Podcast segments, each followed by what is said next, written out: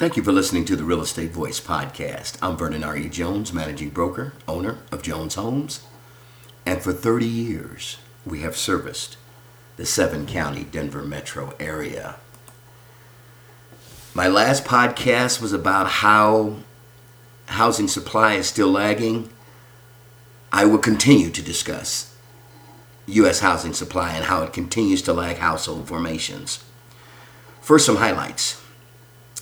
In 2020, in the first half of 2021, the U.S. saw 2.1 million household formations, resulting in 12.3 million household formations between 2012 and June 2021. In this time period, 7.5 million single family homes were started and 7 million single family homes were completed. The gap between single family home constructions and household formations grew from 3.84 million homes at the beginning of 2019 to 5.24 million homes as of June of 2021. At the five year average rate of home completion and household formation, the gap would only widen. Assuming household formations continue at current five year average, the average rate of home completion would have to triple to close the gap in home completions and household formations in the next five to six years. If instead household formation sustained the sluggishness of this year and home completions continue to be strong, it would only take double the rate of home completions to close the gap in five to six years. Builders are accelerating production. In the first six months of 2021, 565,000 homes were started, which is 57% of the total homes started in 2020. If sustained, this will mean a 15% increase in housing starts for 2021 compared to 2020. Home starts per 1,000 households increased slightly in 2020 from 7.1% in 2019 to 7.9% in 2020, indicating acceleration. New home sales data suggests that a decreasing decreasing portion of affordable homes are being built and sold in 2021 compared to 2018 through 2020.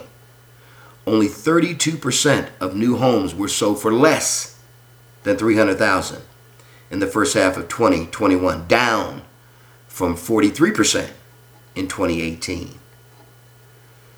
Builders are ramping up largely in the South and the West. Over 50% of home starts through June, June of 2021 were in the South and almost 25% in the West. Through June 2021, 13.8% of all building permits were granted in Dallas, Houston, and Austin, Texas. Cities such as Austin, Nashville, Raleigh, Phoenix, Denver, Tampa are seeing an outsized proportion of housing permits.